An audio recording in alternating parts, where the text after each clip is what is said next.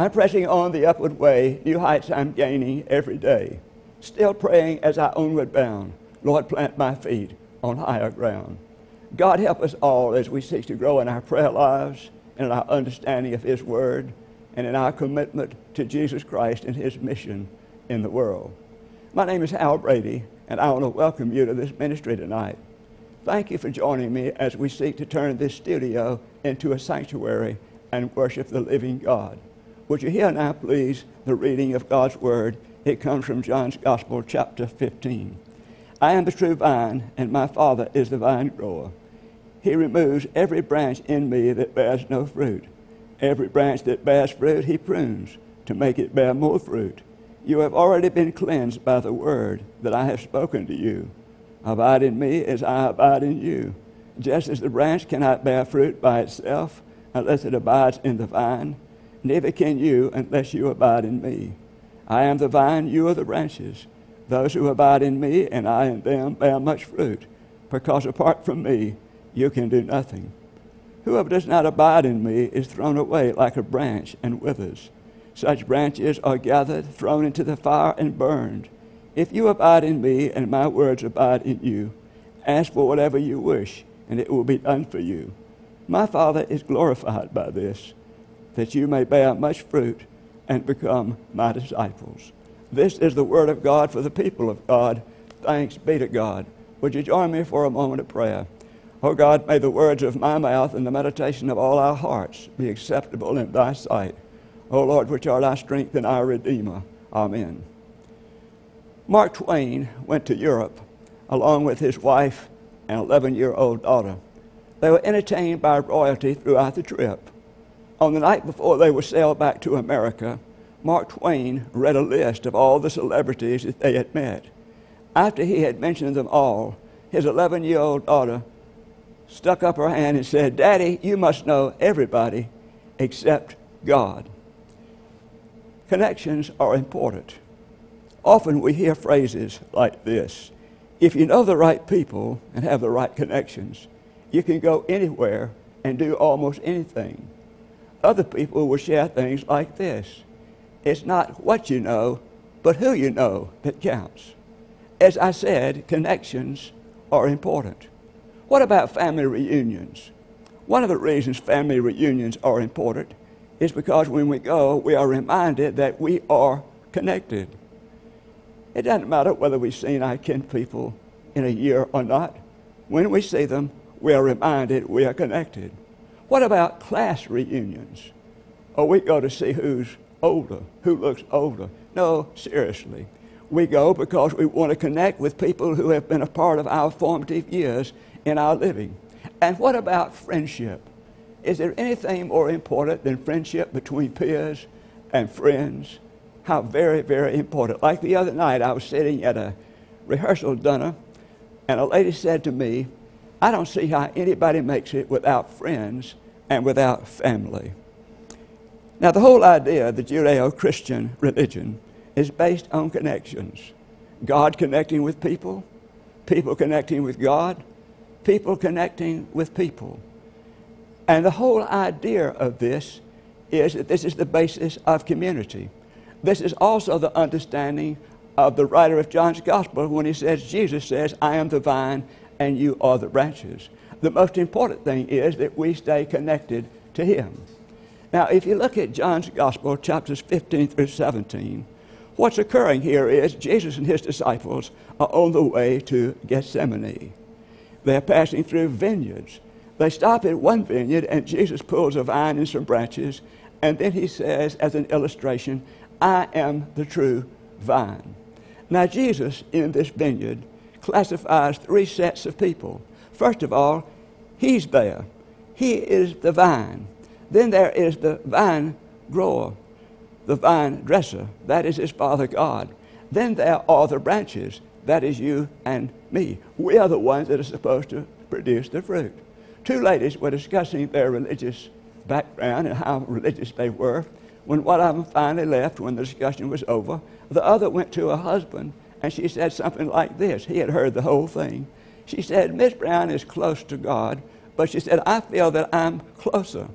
Her husband said, I don't think either one of you are crowding him any. As I said, we're supposed to be the branches. The two of us, we're supposed to be the branches. No question about it. Jesus said, I am the vine, you are the branches. For apart from me, you can do nothing. What? The purpose of the vine is to produce fruit. When Jesus says that He is the true vine, He's not contrasting something that is false. He's contrasting something that is real and genuine with something that is a mere copy, like He's holding the vine that branches in His hand. What He's saying is, these are a copy. He says, I am the true vine, and you are the branches. That is the key to this. Hear me now. The purpose of the vine is to bring forth fruit. That vineyard is not there for a show. That vineyard is there to produce good fruit. No question about that. So the question arises what is the fruit? What does it really stand for that Jesus is talking about in this particular parable? The word fruitfulness stands for God's desires and expectations of his covenant people. For instance, the word fruit is in the Bible over 150 times. The word fruitful is there at least 30 times. The authors of the book Bearing Fruit, they mention three types of fruitfulness that God hopes his people will display. First of all, the fruit of God's expanding reign. When God talked to Moses at Mount Sinai and he gave him the covenant, he was really saying to him, I want my people to be a nation of priests. I want them to be a nation of priests. The idea is that this nation of priests, as they have become holy in the covenant, will go out and affect other nations in the world, and they too will gain some from this particular situation. This is throughout the Bible.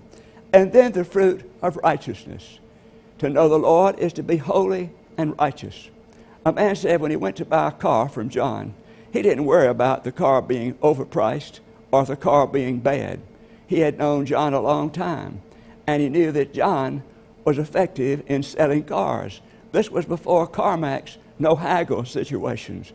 John and Kay had a car dealership, and they were always truthful with people and very honest with people. And they would simply say, Tom, this is the price of the car. This is what we can do it for. And the minister said he never worried about the fact that they were friends of his or they had been his parishioners. They just had a solid upbringing in the church. They believed in the teachings of the church. In other words, righteousness, righteousness. And then, third, the fruit of justice. God expects us to live in a state of righteousness. And this has more to do than simply occasional generosity or occasional compassion. It means that everybody, God expects everybody to have what he or she needs to have a productive, successful life. But when God expectations, these expectations were not fulfilled in the covenant people. When God came looking for justice and righteousness, he found exploitation. He found oppression. He found all of those injustices. So what did he do next? He sent his son Jesus. He sent his son Jesus, the one with whom he is well pleased. Now, when Jesus came, in terms of these branches, he was expecting to have moral goodness. Moral goodness. That's what Paul said. The fruit of the Spirit is love, joy, peace, patience, kindness, goodness, and self control. This is what God expects of us. Now, there was a man named John Woolman. John Woolman was an American, he was a Quaker minister. This was back during colonial America. This particular fellow fought the abolition of slavery. He was against slavery. He was a part of all of that. But yet he was a very gentle man. He refused to be confrontational. He was such a gentle soul that unless he felt God wanted him to say something, he remained silent.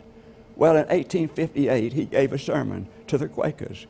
When he finished, he was supposed to stay with a man named Thomas Woodward at his home as a guest. When he went to his house, he was tired and worn out.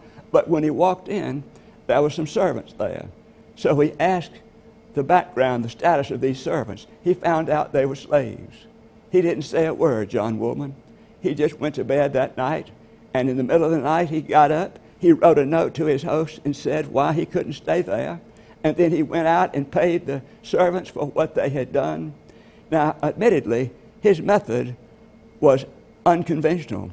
But the very next day, Thomas Woodward freed all of his slaves over the disappointment of his wife. He freed every one of his slaves. So, again, the fruit that God desires of us is character, Christ likeness.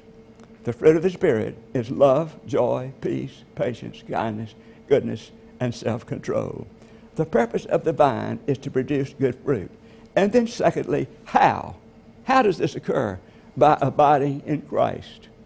There was a woman who was 86 years of age. This woman was in the hospital. She was dying. She was lonely. But all of her students did not know she was lonely. The only person that went to see her was a pastor, and his visits were very short. So one day when he was leaving, this woman reached out and grabbed her nurse's hand, and she said, Don't leave me, don't leave me. That's exactly what Jesus is saying to us. Jesus is saying that I want to join you and you to join me, and I want you to stay joined to me. And we can hear that in his word in the scripture passage, verses 4 and 5. Listen, he says, Abide in me as I abide in you. Just as the branch cannot bear fruit by itself unless it abides in the vine, neither can you unless you abide in me. I am the vine, you are the branches. Those who abide in me and I in them bear much fruit, because apart from me, you can do nothing. So Jesus says, Abide in me as I abide in you. So we have to see that Jesus is dividing this into two sections. First of all, there's an active section, something we ought to do. Secondly, there's a passive section. We are simply to recognize something. So he says, Abide in me. Who is he talking to? He's talking about people who are already in Christ. He's challenging Christians who are already in Christ, people who are seeking to follow him as Savior, and not only Savior, but Lord. He's challenging them to stay in Christ. I remember back a few years back, there was a church that came out with some slogans. They put them on signs. One of them was something like this If you have everything, but you don't have Christ, you have nothing. On the other hand, it said, If you have nothing, but you have Christ, you have everything. People who know Christ will understand that. And then this anonymous poet will also understand that. I had walked life's way with an easy tread, had followed where comforts and pleasures led, until one day in a quiet place I met the Master face to face. With station and rank and wealth for my goal, much thought for my body, but none for my soul, I had entered to win in life's mad race when I met the Master face to face. I met him and knew him and blushed to see that his eyes full of sorrow were fixed on me. And I faltered and fell at his feet that day while my castles melted and vanished away melted and vanished and in their place. Naught else could I see but the Master's face. And I cried aloud, Oh, make me meek to follow the steps of my wounded feet. My thought is now for the souls of men. I've lost my life to find it again. Ere since one day in a quiet place I met the Master face to face. But let's go back to what Jesus said. Jesus said, I abide in you, you abide in me, I abide in you. First of all, we have to remember that we are to abide in Christ. That's something we have to do. That's a decision we have to make. We have to decide to abide in Christ. That means we stay in touch with the spiritual disciplines. And that has to do with worship and prayer and Bible study and ministry and fasting and all of those disciplines of the Christian faith. Dietrich Bonhoeffer was a German martyr. He was hung by the Nazis in Flossenburg April the 9th, 1945 when they took him out to go to the gallows, he turned to his friend and he said, This is the end, but for me, the beginning of life. When he got to the gallows, he knelt down and prayed.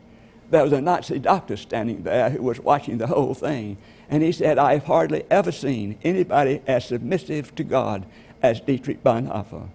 And then if you happen to go to Charlotte, North Carolina, and visit the Billy Graham Crusade, you'll go through this little garden, and it'll have Ruth Bell Graham tombstone there.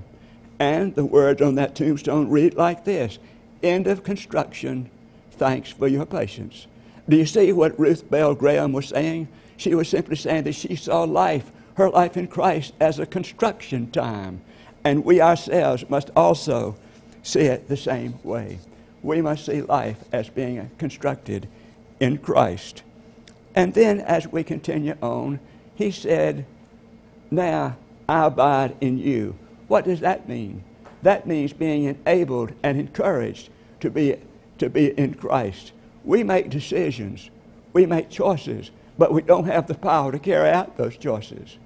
We are responsible for making these choices, but we don't have the ability to carry out it. So, how do we do it?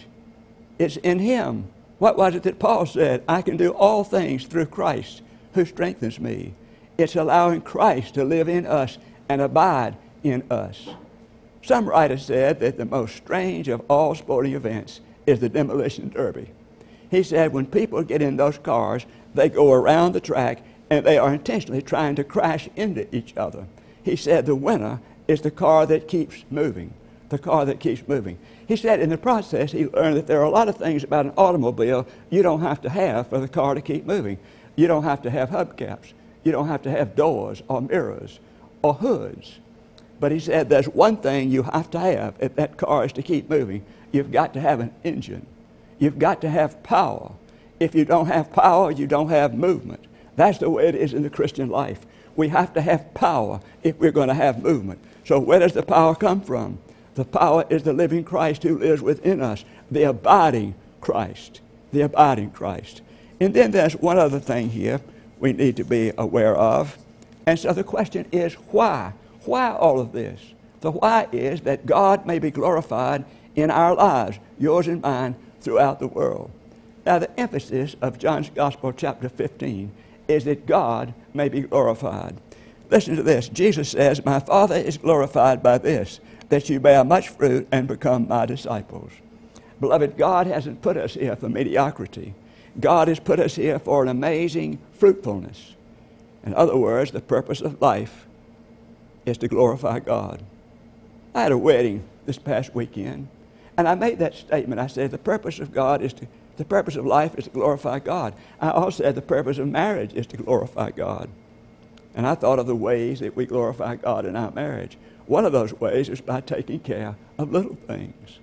Love is the most delicate flower that grows in the garden of a human heart, and it must be carefully cultivated. Take care of the little things. But let's go back to this for a minute. Christ in us. What is the outcome?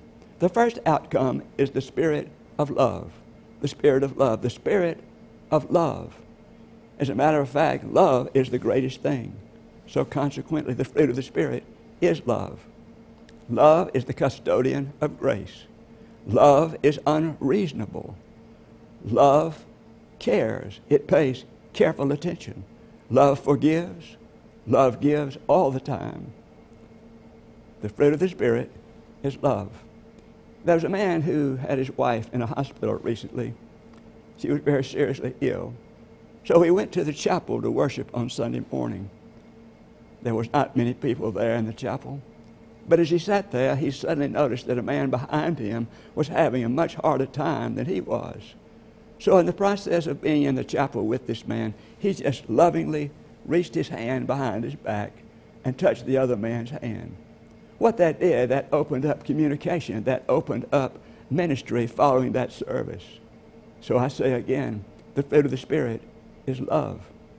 The second thing that Christ living in us will produce is meaningful prayer. Meaningful prayer. I think Annie Lamott was hitting on this when she titled her book something like Help, Thanks, and Wow. Repent. No, no, I don't mean that. I mean help. Help. And then you go on and you care. You care for other people. And then thanks. Gratitude. Gratitude becomes the whole order of a person's life. It begins in our heart and it works out in our witness. And then, wow, you know what prayer does? It gives me back my sense of humor. It gives me back my sense of humor. And then the third thing that Christ will produce in us is obedience. There were three peasants. They were walking down the road. And as they walked down the road, they saw a man lying there. The man looked healthy. They examined him. He was pretty robust. His coloring was good. He had on nice clothes. He seemed to be intellectual. He had a lot of things going for him. So they decided there was nothing wrong with him. And so they decided just to pick him up and let him walk down the road. So they picked him up and he fell back down. They picked him up three times and he kept falling back down. Finally, they came to this conclusion there's nothing wrong with him, but he won't stand up. That's the way it is with these barren branches in this story. Because they won't obey God, they are simply barren branches. Jesus said, You are my friends if you do what I ask you to do. Now, let me ask you a question. How does the joy of Jesus come into a believer? It comes by transfusion. It's like an intravenous drip from the vine to the branches. God has much more in store for us much more in terms of love, in terms of joy, in terms of fruit. As I said at the beginning, it's very, very important to stay connected. Jesus said, Abide in me as I abide in you. For apart from me, you can do nothing. Join me, please, now for prayer. Lord, we're grateful for the opportunity we've had of gathering here tonight. We're thankful for this lesson. Even more, we're thankful for this truth this truth that helps us to know that as Christ lives in us, we must allow him to live in us. Thank you again, O oh God, for all the blessings of this life. It's in your name we pray. Amen. Thank you for joining me tonight, and I pray that you will continue to be with us and share the program with your neighbors. We'll be very appreciative. God bless. Good night.